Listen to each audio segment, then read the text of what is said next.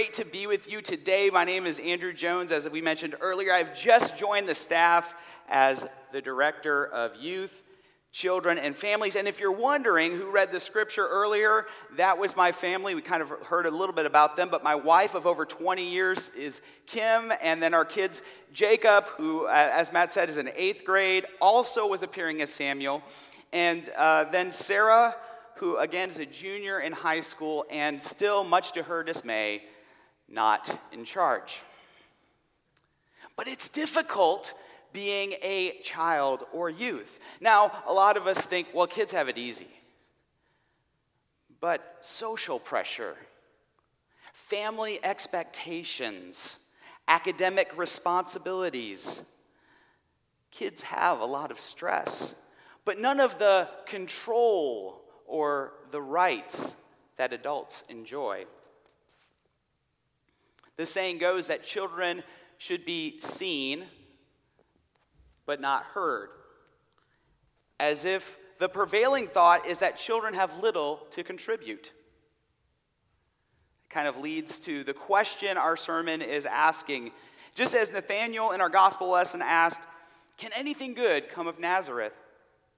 The rhetorical question I have this morning does uh, can anything good come from children? Now, it sounds like a horrible, horrible question, right? But ask yourself this Does our society value kids and youth, not just for their future, future potential, not just as people in process, but for their gifts today? in their undeveloped, immature state. Because God does. And we see evidence here in Scripture. As we saw in the story earlier, God calling young Samuel to play a very important role, as we saw uh, acted out with the wise Eli. You see, throughout the Old Testament, Israel was led by priests judges and prophets. God would use priests as intermediary between God and his people. God's people, the, the, they would lead worship, they would help in the forgiveness of sins. Judges were these warrior leaders who guided God's people to survive in times of crisis when they were oppressed by other nations. Prophets were literally the mouthpiece of God. They spoke supernatural truth at pivotal times in the journey of God's people. And God chose the young Samuel to fill all three of those roles in a critical time of Israel's history. Samuel's leadership would foreshadow the coming of Jesus, God in the flesh, who would speak God's words, advocate for oppressed people, and give his very life to mediate our sin. And Samuel was called as a child? It's remarkable to me. And what about the early disciples? They were not wise men of experience and learning, but young people. Modern psychologists would, would characterize them still as youth in late adolescence. Yet these disciples were charged with recording the ministry of Jesus and, inst- and starting this institution, the church, which would be God's vehicle to bring hope to the world.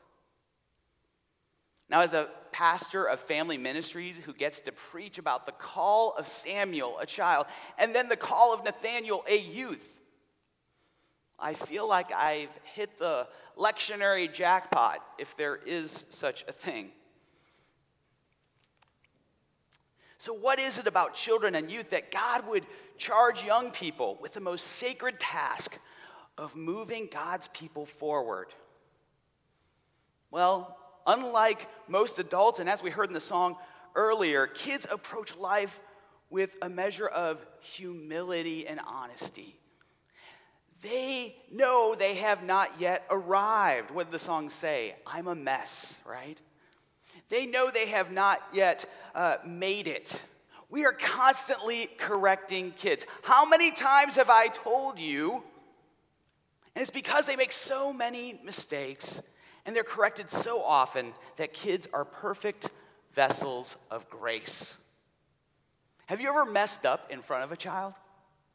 They are the best at consoling and forgiving. There was one time when I was getting ready for a science experiment that would be an object lesson for vacation Bible school. You know, I'm getting all the materials together. I spilled water down the front of me, which made it look like maybe I had had an accident.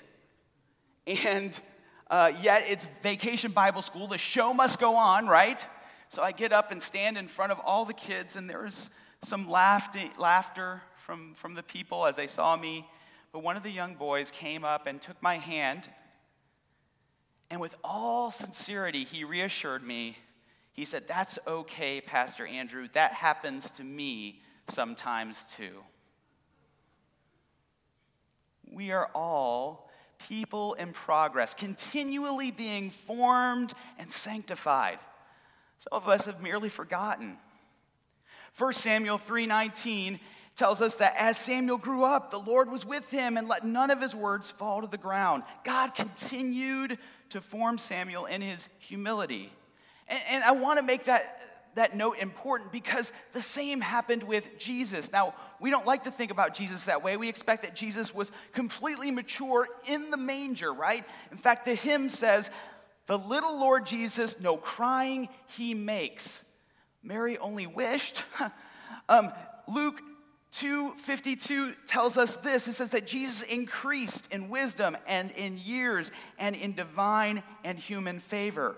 While the divinity of Jesus cannot be denied, and, and I believe that Jesus was without sin, the humanity of Jesus still had to learn to speak and walk and eat and develop.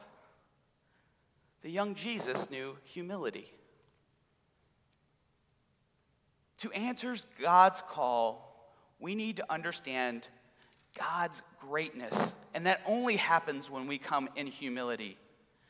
I say that because the young disciples were the first to recognize Jesus as the Christ. From our passage in John, it tells us that Nathanael is in awe of Jesus' knowledge. He says, Rabbi, you are the Son of God, you are the King of Israel. If Jesus is king, that means we're not. in humility, children are captivated. And from that humility comes worship. In addition to humility, children are keen observers. They have a tremendous sense of curiosity. Canadian author and faith writer Sarah Bessey has often struggled with sorting out some of the things that she learned in the church. And and when she asked these questions, pastors and leaders have said, Oh, you just need to have a childlike faith. Stop wrestling, stop worrying.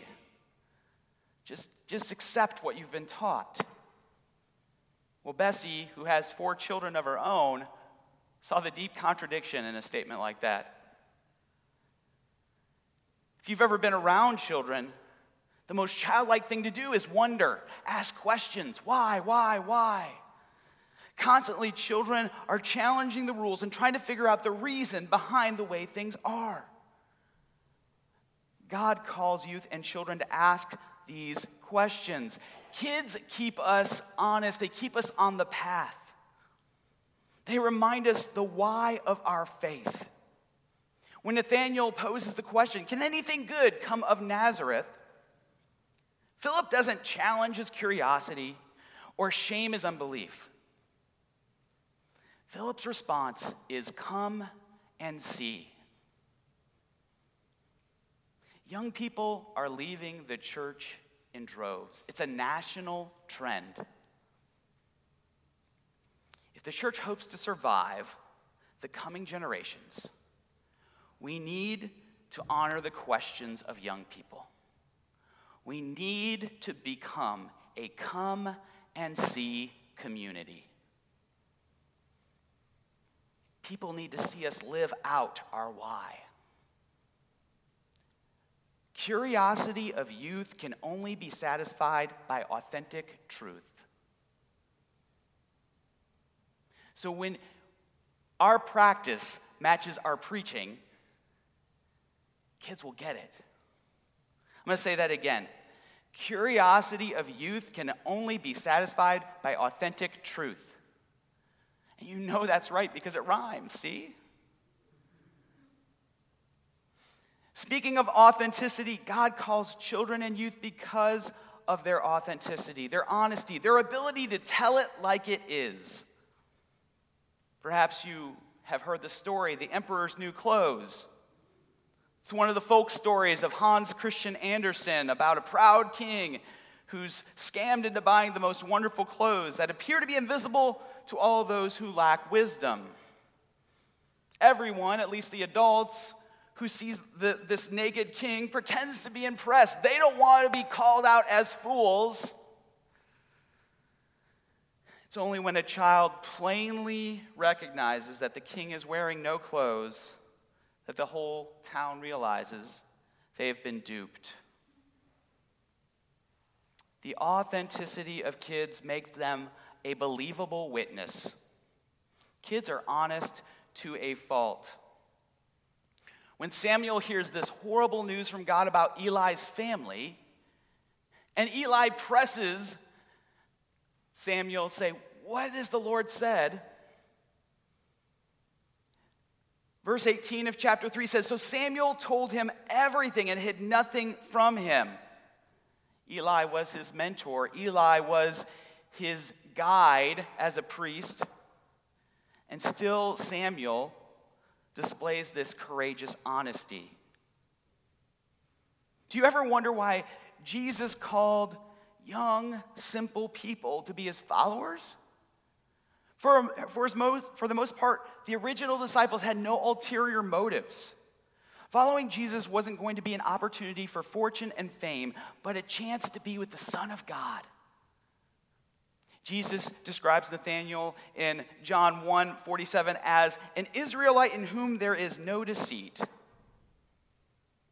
Jesus called young people not for their financial means, physical strength, their ability, or even their adherence to the Old Testament law. No, Jesus called young people because of their pure heart. And being pure at heart is admirable. But the young people called by God have more than good intentions. They also display the audacity to follow. They're bold. There's an openness to the absurdity that maybe, just maybe, the words of God, the stories of God, the witness of God is something we can bet our life on. That it's all true. And so they went. Samuel is called by God even at a young age, and he takes his apprenticeship with Eli very, very seriously. Unlike Eli's own children, who use that as an opportunity to gain financially or to gain personally. Those who follow Jesus, the young people who are full of promise, the li- their lives ahead of them, abandon their livelihood to follow a religious teacher without asking the practical questions that most people ask when they get a new job. I mean, even Judas didn't ask if following Jesus involved dental benefits. They were ready to go, and though they faltered and though they stumbled, they didn't turn back. For these followers of God, it wasn't a short term mission trip. And let me tell you, I love short term mission trips. I'm excited about ASP and, and all the opportunities that kids can experience through that. But when these kids and youth followed God, there was no going back to the life they knew. Consider this. A few weeks ago, we were celebrating Christmas, right? Christmas is all about hope placed in a child. And while it's true that Jesus is our hope and our Redeemer, we often forget that the hero of Christmas is actually a different child. It's all about Mary, right? I mean, Mary says yes to bearing the incarnation of God as a teenager. And it would be the decision that defines her life. The greatest event in history hinges on the audacity of someone who probably would not be old enough to drive. We need to rethink the present potential of kids and youth in our community. The way that we tame or civilize children to make them productive members of society is known as the domestication of children. In extensive books about children's studies, there's reference to uh, the philosophy behind this kind of uh, attitude toward kids. One book says In the United States and many other societies, children are viewed in two interrelated ways. First, children are seen as problems for adults disrupting, disquieting, and disturbing the everyday activities of adult life. Second, children have problems that can only be addressed or lessened by dedicated adult action and resources. And if we tell kids they are a problem to be solved rather than a people to be loved, they will believe it. See, children are listening as we teach them through our own actions to look out for themselves, to stop asking impossible questions. If we teach them to settle for a world full of division and hate, because, well, that's just the way it is, folks. Children are listening. Tomorrow is Martin Luther King Jr. Day. And Dr. King said quite a bit about race and equality. We've talked about it all service. But not everyone was ready to hear his message at that time. But there were children who were listening. You see, in May of 1963, the children of Birmingham, Alabama, skipped school one day and met at 6th Street Baptist Church to march through downtown Birmingham. Several of these children were arrested and put in jail, at least for the night. Well, adults probably would have learned their lesson right then and there. But these children, well, they just didn't know any better. They were a little too humble to be embarrassed. Probably too curious about what would happen if we pushed just a little more. They were too authentic to the truth that all people were created equal and too audacious to give up on the dream of a better nation or a better life. In fact, they decided to do the same thing the next day. But on this day, they faced fire hoses, police dogs. They were beaten with clubs. But that wasn't the end of the story. You see, that march made news. Photographs of children being clubbed and, and sprayed and bitten. That made national headlines and even touched the world. Some say that the images marked a turning point in the civil rights movement. See, the Children's March became a children's crusade and invoked the involvement of the Department of Justice. And John F. Kennedy endorsed federal civil rights legislation at that point. The children dared to dream because the children were listening. When we say to children, You are a beloved child of God, the children are listening. When we encourage their impossible dreams and believe in their audacious goals, the children are listening. God is calling kids and youth in our midst to be the church here and now. We need their humility to seek God. We need their curiosity to challenge our status quo because guess what, folks? It isn't working. We need their authenticity to reflect the truth about our broken world. And we desperately need their audacity to follow Jesus in love in hopes of seeing God's kingdom come. We need to take care that we are listening to their hope and optimism and to take care of what we say because the children are listening. Amen.